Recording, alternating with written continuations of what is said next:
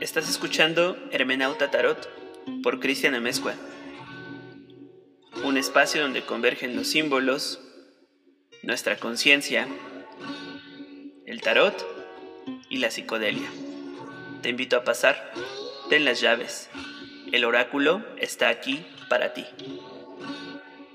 Hola, hola, bienvenidos al capítulo número 6, el episodio número 6 de Hermenauta Tarot. El día de hoy vamos a platicar, o quiero platicar con ustedes sobre una cosa que a mí me parece muy importante y que es un tema en el que he estado pensando y se trata sobre el tarot gratis. Bueno, pues como ustedes sabrán, eh, y pues, sobre todo lo sabrán los consultantes que hayan acercado su, su, tiempo o su confianza conmigo para leerse el tarot, sabrán que yo cobro cobro por leer el tarot. Y bueno, eh, esto es una práctica que he aprendido de varios maestros, de personas que se dedican profesionalmente al tarot, que van sobre un código de ética. Yo también estoy inscrito en un código de ética que pueden consultar en éticaytarot.es o .com, no recuerdo exactamente el dominio, pero bueno, básicamente los lineamientos de este código de ética en el tarot incluyen dentro de sus puntos el pago justo y qué es lo que incluye una lectura de, tarot, qué es lo que se hace y por qué se cobra. Bueno, pues como sabrán, eh, para aprender a leer el tarot uno se gasta pues tiempo, sobre todo, gastamos mucho tiempo en estudiar las cartas, en estudiar los significados, en toda la preparación que un tarotista debe de llevar. Yo francamente es que estudio casi diario, o sea, no, no hay día que no, que no esté checando algo de esto y pues en buena parte es porque así es mi personalidad, pienso yo. Soy un poco obsesivo cuando algo me, me gusta, me clavo mucho y bueno, lo hago con, con todo el gusto estudiar es de las cosas que más me gusta hacer en la, en la vida y vamos, el tarot como que ha de alguna forma reunido muchos de los saberes que, que me gustan. Entonces, esto no quiere decir que aunque es algo que hago por gusto, no debería de, de cobrar, no debería de no cobrar más bien. Entonces, es por eso que pienso que como cualquier persona que usa su energía, su tiempo, su paciencia, sus medios para para realizar una actividad, pues naturalmente tiene que cobrar. Entonces, eso a modo personal. Sin embargo, hay una cosa que me, me salta mucho a la vista cuando, cuando busco, justo para ponerle el título a este, a este, a este episodio, busqué tarot gratis, ¿no? Para ver si no había alguien que ya hubiera hecho alguna explicación de esto. Y la verdad es que tanto en la plataforma de Spotify como en YouTube podemos encontrar que tarot gratis y hay mil videos de, de hecho, las cartas por signo. Ah, descubre lo que hay debajo de esta piedrita y veamos qué es lo que te preparan las cartas para este mes o para esta semana. Con esto no quiero decir que estén mal estas prácticas, para nada. O sea, yo de hecho a mí me dio mucha curiosidad el tarot por este tipo de contenido, de videos, de tarot interactivo y demás. Finalmente pienso que lo que se pone en juego es nuestro inconsciente y la forma en la que los mensajes llegan a resonar con nosotros. Sin embargo, yo pienso que para que una consulta sea seria, tiene que darse en un ámbito privado, personal y de preferencia tiene que ser muy cercano al consultante. Yo por mi parte el tipo de servicio que, que doy es, de, es, amplio. Llevo desde que estoy leyendo las cartas eh, varios tipos de tarot, que es como el tarot terapéutico, el tarot predictivo y el acompañamiento cuando hay algún tipo de proceso con sustancias psicoactivas y también últimamente el tarot orientado al espectro de los sueños, es decir, el tarot onírico. En este sentido, la forma en la que yo me acerco a los consultantes no es que tú llegues y ya saco todo lo que, lo que pueda surgir en una consulta general. Eh, las consultas generales probablemente son la peor forma de empezar una, una consulta de tarot porque realmente el consultante viene por un asunto en especial. Eh, necesita escuchar algún tipo de, de guía, necesita escucharse sobre todo a sí mismo. El tarot siento que es un poco la voz de la conciencia que se ha construido a lo largo de muchos años y que cuando se pone en juego lo que ocurre es que nos escuchamos a nosotros mismos. Yo como tarotista lo que hago es precisamente poner las cartas en la mesa y bueno, eh, pasándome en las preguntas que me hace el consultante, es que yo voy haciendo la, la lectura.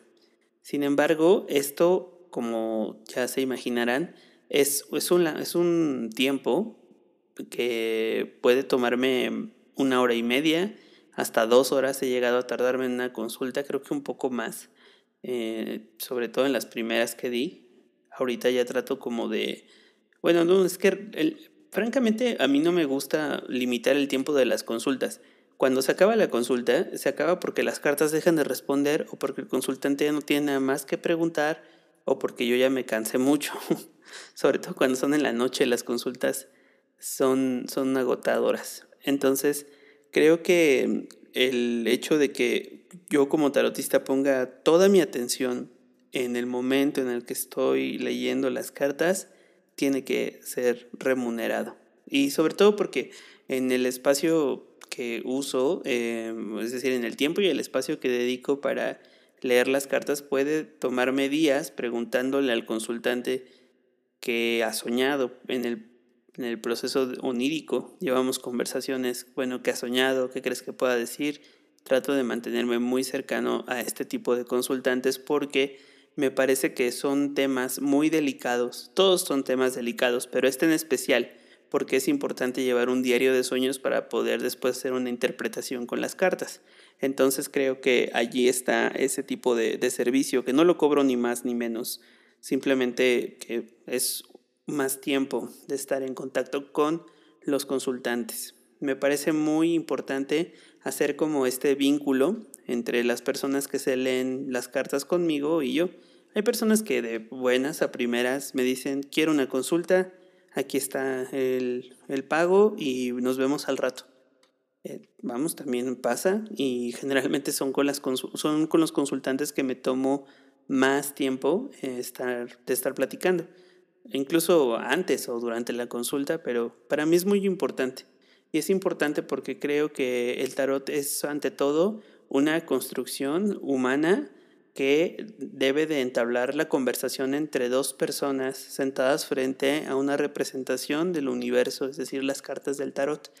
En este sentido, lo que se restablece es este diálogo, este diálogo que para empezar es secreto. O sea, yo no cuento nada de lo que me confiesa un consultante, es, absolutamente secreto. Entonces, ¿cómo es posible que algo tan delicado, algo tan íntimo, no sea pues gratuito del todo? En mi caso, cuando tienen alguna dificultad económica, cuando hay algún malestar absoluto, pues no, no cobro dinero en ese momento. Me, las personas que mejor sabor de boca me han dejado después de haber leído son aquellas que de entrada me han dicho no tengo un peso para pagarte o no, no completo lo que, lo que mm, tú cobras habitualmente y aún así les leo, les leo con más gusto porque están siendo honestos y porque creo que es algo que uno debe de devolver a la vida en algún momento, la gratuidad. Ante todo yo creo que la donación es un gesto que nos, que nos hace ser, eh, nos constituye como seres humanos. Eh, ¿Por qué? Porque el regalo, la donación, el, dar, se salta todas las formas de producción eh, las que, en las que estamos habituados a trabajar. Con esto no quiero decir que le doy a todo el mundo las consultas gratis, no. Quien puede pagarlo, adelante. Quien no puede pagarlo y lo necesita, aún así lo hago. Creo que con todo esto podría como aclarar que hay casos muy específicos en los que no cobro. A mis amigos generalmente no les cobro pero sobre todo tengo algunos que, es su, su, manera de ayudarme, pagándome una consulta de tarot. Y esto es un gesto pues muy lindo. Sin embargo, eh, ante todo esto creo que lo más importante es tener muy claro que eh, tú puedes ganarte la vida leyendo el tarot y está muy bien. A mí me encantaría ganarme la vida leyendo el tarot, pero vamos, me requeriría que tuviera consultas diario, muchas, y que yo tuviera mucha energía. Creo que no lo hago sobre todo por el aspecto energético, que es muy cansado. Yo tengo un trabajo en un, en un negocio familiar y vamos, de ahí es de donde voy pagando las cuentas de, de la casa, pero realmente em, no porque esto lo haga como, como dice, ¿no? Como de hobby, no es que me lo tome en serio, no, al contrario, porque es algo que me apasiona, porque es algo que, que no es precisamente algo estrictamente em, como práctico, en el sentido de que no voy a tu casa y cambio el, el excusado que se tapó o un foco, o sea, sino como otro tipo, como un acercamiento terapéutico, precisamente porque escapa como estos medios tradicionales de producción, es que yo lo hago con más gusto, lo de la donación. Sin embargo, se debe de cobrar. Y el ejemplo más claro es que cuando a ti te regalan algo, eh, te regalan una, una cosa en la calle, hoy me pasó algo súper curioso, que llega, pues llega un güey a mi trabajo y me dice, ay, estoy repartiendo estos cupones, em, mira, te voy a dar un descuento eh, para que comas sushi. Y yo, ah, ok, perfecto, a ver de qué se trata. Y me dice, ¿cómo te llamas? No, pues me llamo Cristian. Ah, perfecto, voy a poner tu cuponera al nombre de Cristian. Son 50 pesos. Obviamente no se lo compré, pero bueno, tal vez hay gente que lo hubiera comprado y no tiraba la cuponera a la basura, ¿no? Se la quedaba y veía si la podía cambiar, aunque naturalmente esto era, esto era un fraude con el, que, con el que estaban estafando gente ahí en la cuadra. Pero bueno, el, el punto es que si a ti te llega algo gratis, lo tiras a la basura. Pero si a ti te cuesta, te cuesta aunque sea una cantidad simbólica, no lo vas a tirar a la basura. Es de allí la razón por la que uno cobra, que te lo deben de valorar. Hay personas que lo valoran más cuando es gratis, pero son casos muy específicos. Y en ese caso, en ese sentido, yo no, yo no cobro, ¿no? Pero generalmente lo tengo que hacer. ¿Por qué? Porque pues también es un ingreso para mí extra y me parece que, que es justo. Además, el dinero no es la única forma de pago. Eh, y esto es muy, muy curioso porque siento que en nuestro tiempo nos han educado a que la forma de pagar algo es con dinero, ¿no? O incluso cuando uno presta dinero, tal vez la manera de, de, de cobrarlo no es con el propio dinero, sino con algo que, que no debe perderse jamás y creo que es la gratitud. La gratitud y el estar para quien, quien te hizo el paro, como decimos en México, quien, ah, es que ya me escuchan hasta en Australia, quiero, quiero platicarles, pero bueno, quien te ayudó, es, es necesario regresarle esta, esta forma de, de, ayuda con el medio que tú, que tú tengas, ¿no? Entonces hay personas que a mí en mi vida me han ayudado muchísimo y se, se acercan para pedirme una lectura de tarot. Por supuesto que no les voy a cobrar de entrada. Si ellos me quieren dar algo, lo recibo con más gusto. Pero vamos, así son las cosas. Ahora bien, quisiera hablarles de algo que, he encontrado y que ustedes seguramente también han, han, visto, sobre todo por la forma en la que el algoritmo pone el contenido que yo hago, y es el tarot interactivo o el tarot por horóscopos. No se me vayan al cuello, amigos tarotistas o las personas que, que frecuentan esto, pero creo que una consulta seria de tarot no es posible con algo así tan general, que tiene que ser algo como de conversación de ir y venir, para que se nutra la lectura de los elementos que el consultante pues tiene como inquietud y que tú como tarotista devuelves a manera de retroalimentación a esta persona.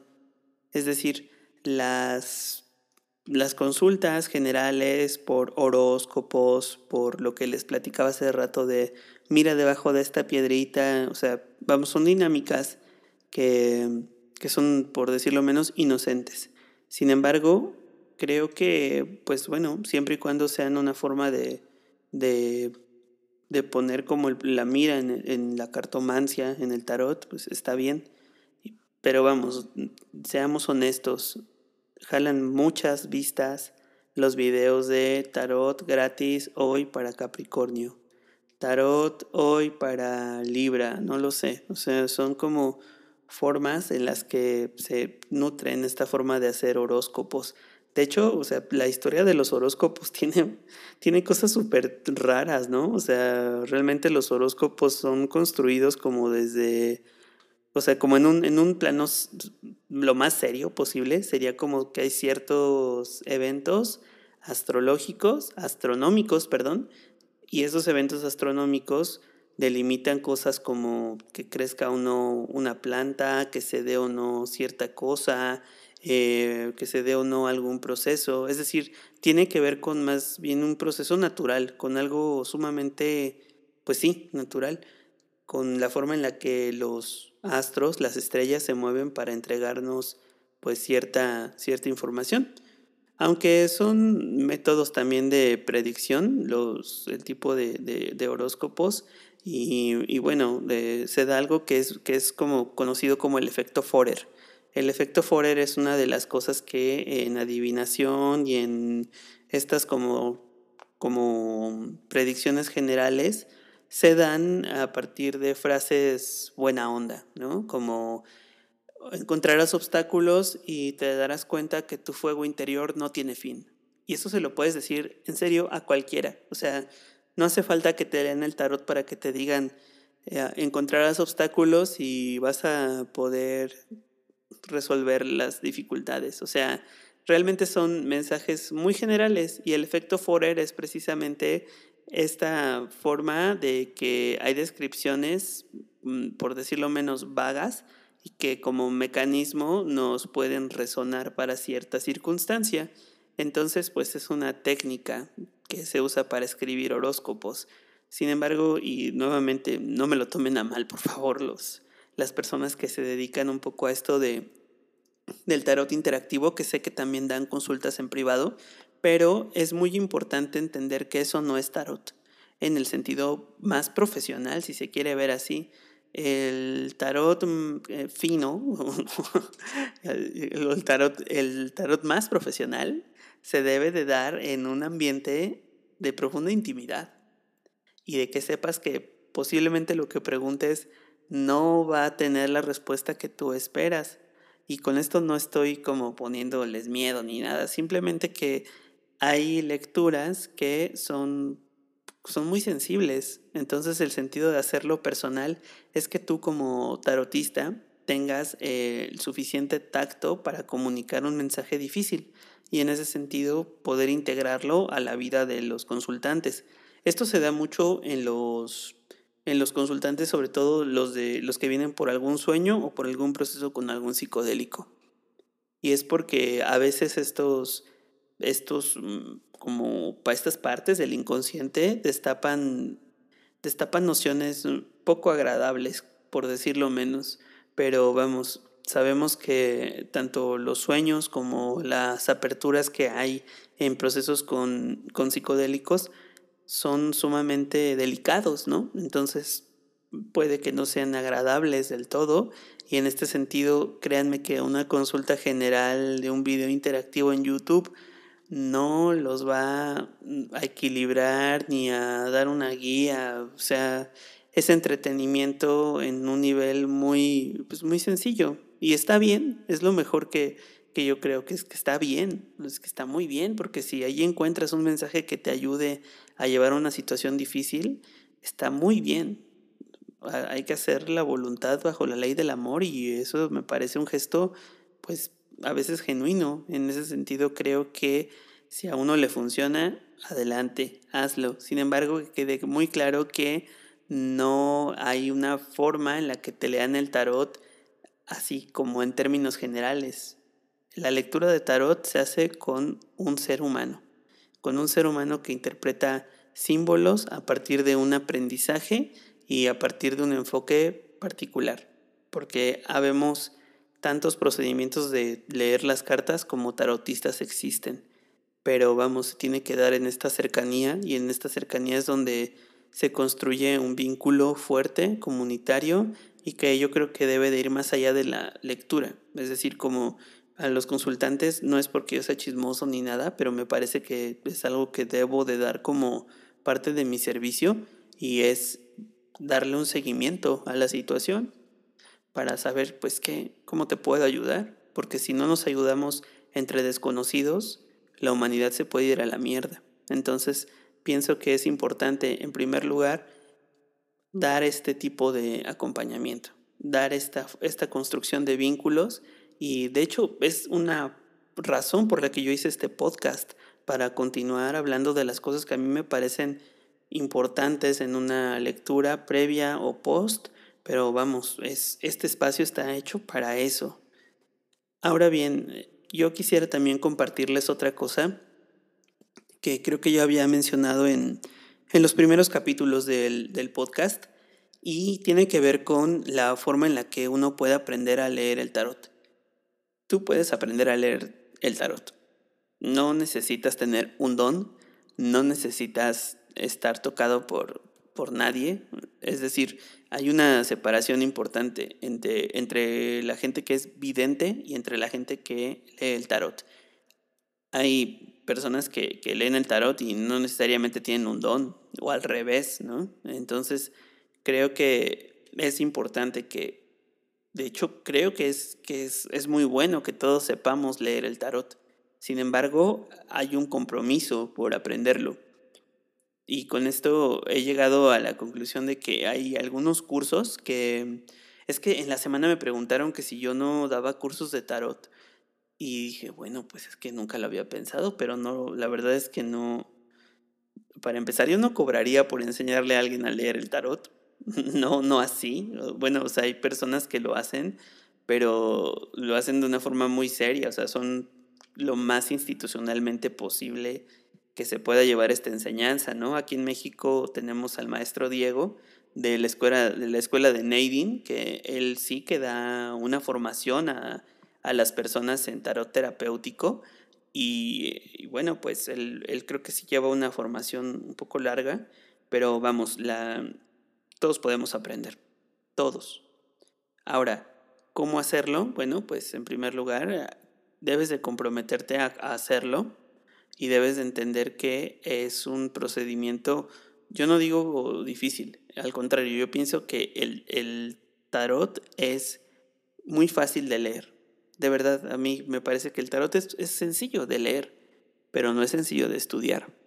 Ahí está la clave, que creo que si uno tiene facilidad para aprender algún idioma, es de alguna manera fácil que leas el tarot, porque cada carta tiene un significado y al lado de una significa otra cosa. Hay tiradas muy sencillas, te compras un tarot, empiezas a observar cómo se comportan tus, tus lecturas, si tienen sentido o no, eh, cómo te resuenan a ti, si le sirven a alguien más, o sea, vas como construyendo tu, tu camino, pero creo que realmente, para empezar, no hay como un procedimiento exclusivo para aprender a leer el tarot y uno se puede meter a cinco cursos de tarot y no porque vayas a un curso sales y ya lo sabes hacer, ¿no? A mí me pasó algo cuando comencé a, leer sobre todo el tarot de, de Todd, el de Alistair Crowley, que hasta en el manualito que viene, porque casi todos los tarots vienen con un libro para seguir las instrucciones e interpretar las cartas, pero bueno, el punto es que en algún, en algún párrafo de este manual del tarot de Tot decía que eh, solamente era posible eh, como observar el comportamiento de las cartas y que la observación era algo que no se podía eh, como enseñar, ¿no? Entonces yo pasé de esta frase, pero hace poco viendo una, una conferencia de Jacobo Greenberg, cuando le preguntan sobre la meditación, él habla de la observación y obviamente me acordé de estas instrucciones. Decía, es que pienso que la observación es una forma de meditar y es una de las formas más complejas en las que un ser humano puede estar. Entonces creo que la observación es algo que lleva tiempo, para uno entender, o más bien no entender cómo, cómo funciona, sino comprender el alcance y la magnitud que puede llegar a tener una lectura, eso sí que solamente es con la observación. Y con la observación puede ser tiempo o pueden ser periodos cortos, pero sí que entregan mensajes que, que se cumplen. Entonces creo que si uno está dispuesto a observar, estudiar y amar el tarot, puedes aprender a hacerlo. Y de hecho es muy importante porque me parece que si los seres humanos aprendiéramos a conectarnos con esta forma de existencia que está allí pero que no vemos, nos ahorraríamos muchos problemas que tenemos en nuestra vida diaria. Es decir, es un sistema no de creencias, sino de avivar nuestra conciencia y de estar abiertos a entender que hay otras realidades y que el, el tarot puede ser como la puerta de entrada a todas estas cosas que no necesariamente son exclusivas de algunas personas con la intuición despierta, con el no sé qué abierto, o sea, en serio, no, no necesitas tener un don, tú puedes aprender a leer el tarot. Todo está en que tengas la voluntad y el amor para hacer las cosas, porque con amor y voluntad puedes lograr todo. Pero vamos, o sea, el tarot está allí para ser estudiado, para ser explorado y se puede ver desde muchos enfoques. Eh, por ejemplo, hay un, hay un autor, un, maestro, eh, Raimundo Eurico, quien ha hecho una tesis de maestría sobre tarot y filosofía basada en la obra de Gilbert Durand. Y bueno, pues él hace una exploración muy puntual sobre qué relación puede haber entre la obra de Gilbert Durand, el, el, filósofo, y las cartas del tarot. Y de verdad que esa tesis es una tesis de maestría, eh, es maravillosa, es muy bella y está explorada desde este nivel filosófico y con este rigor. O sea, la supervisó el doctor Manuel Abaniegos, que también fue uno de mis sinodales en mi, en mi trabajo de tesis. Y vamos, es, es, es muy riguroso. Uno puede estudiar el tarot y esto te puede llevar años. Estudiar el tarot es un estudio de toda la vida. Hay personas que ya son, no sé, ya tienen 60 años o más y siguen estudiando el tarot y lo descubrieron, no sé, a los 18 años. Entonces, o sea, realmente el aprendizaje del tarot es infinito porque es una representación de la conciencia humana, de las fuerzas del universo y para mí estas dos nociones son infinitas. Entonces, si tú quieres tarot gratis, aprende a leer el tarot. Si tú quieres tener tarot gratis y en verdad lo necesitas y necesitas que yo te lea las cartas, puedes escribirme, puedes escribirme a mi correo, puedes mandarme algún mensaje en mi Instagram y vamos, con gusto podemos llegar a algún acuerdo, pero les aviso que para que una cosa sea profundamente noble, se debe de dar un intercambio justo. Puede ser de dinero, de energía, de... no sé, o sea, yo estoy abierto a siempre ese tipo de, de trueques, ¿no? Que me parecen muy interesantes y que ojalá que se puedan dar más adelante porque pienso que, que hay que un poco quitarnos como esta, no renunciar al dinero, o sea, tampoco es que yo no lo acepte, ¿no? De hecho, yo tengo como en mi código de ética también no rechazar el dinero que te, que te ofrecen después de una lectura, o sea, porque es, es posible que, que tal vez lo necesites y hay muchas veces, sobre todo en, en los tiempos que, que, han ocurrido con, con la crisis económica post pandemia, que, que, la verdad pues sí, ¿no? Sí necesito algunas consultas a la semana para tener un ingreso extra.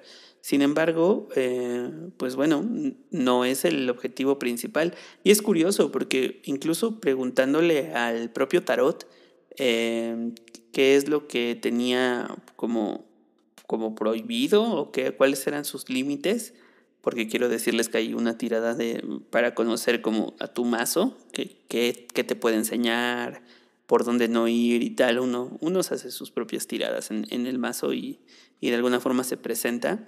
Y precisamente me decía eh, la prohibición o la restricción es que no lo hagas exclusivamente por dinero. Entonces yo no comprendía eso. Eh, eh, pero bueno, ahora que ha pasado un tiempo y que he estado observando cómo se comportan las cartas y me doy cuenta qué es lo que me quería decir, ¿no? Que detrás de querer eh, como dedicarte a, leer el tarot, había una responsabilidad muy grande y que muchas veces esto no tiene que ver con una recompensa monetaria, sino con los valores humanos que están más allá de la concepción capitalista moderna que nos obliga a consumir. En este sentido, o sea, pues no es que yo no necesite comer o ingresos para nada, o sea, les repito, me encantaría vivir de esto. Sin embargo, creo que es justo tener como algún tipo de remuneración, si es económica, mejor, respecto a la actividad que uno hace y pues a la que ojalá en algún punto de mi vida me pueda dedicar. Bueno, pues para los que creyeron que les iba a decir eh, cómo su, su, carta de la semana, lo siento mucho, lleva media hora de podcast, pero creo que tal vez lo debía haber dicho desde el principio, que, que no les iba a sacar nunca su suerte de la semana. No, si quieren leerse el tarot conmigo, acérquense, escríbanme y con gusto podemos llegar a un arreglo si es que no tienen dinero en este momento. Pero les aviso que cuando uno recibe algo gratis, generalmente eh, está pagando de otra forma, ¿no? Es como cuando, es, que creo que esta frase se la escuché como a, este, al, CEO de Amazon o algo así, ¿no? Que cuando tú obtienes algo gratis es porque tú eres el producto, algo así súper creepy. Pero no, yo cuando doy consultas gratis es cuando estoy eh, en un gesto de donación o que estoy explorando otras posibilidades del tarot y que no me siento aún como con la comodidad de cobrarlo, ¿no? Tal vez porque es algo experimental o porque de pronto se puede y me nace hacerlo, pues adelante lo hago. Pero vamos, que no lo hago para para obtener un beneficio extra, ¿no? Entonces creo que si existe gratuidad, qué bueno, es bien recibida, sin embargo hay que ver hasta qué nivel lo gratis es gratuito. Bueno, pues muchas gracias por haberme escuchado. Esto fue el sexto capítulo de Hermenauta Tarot. Ojalá que podamos seguir en contacto y que les haya gustado este episodio. Yo disfruté mucho haciéndolo. Nos vemos la próxima semana. Nos escuchamos más bien. Adiós.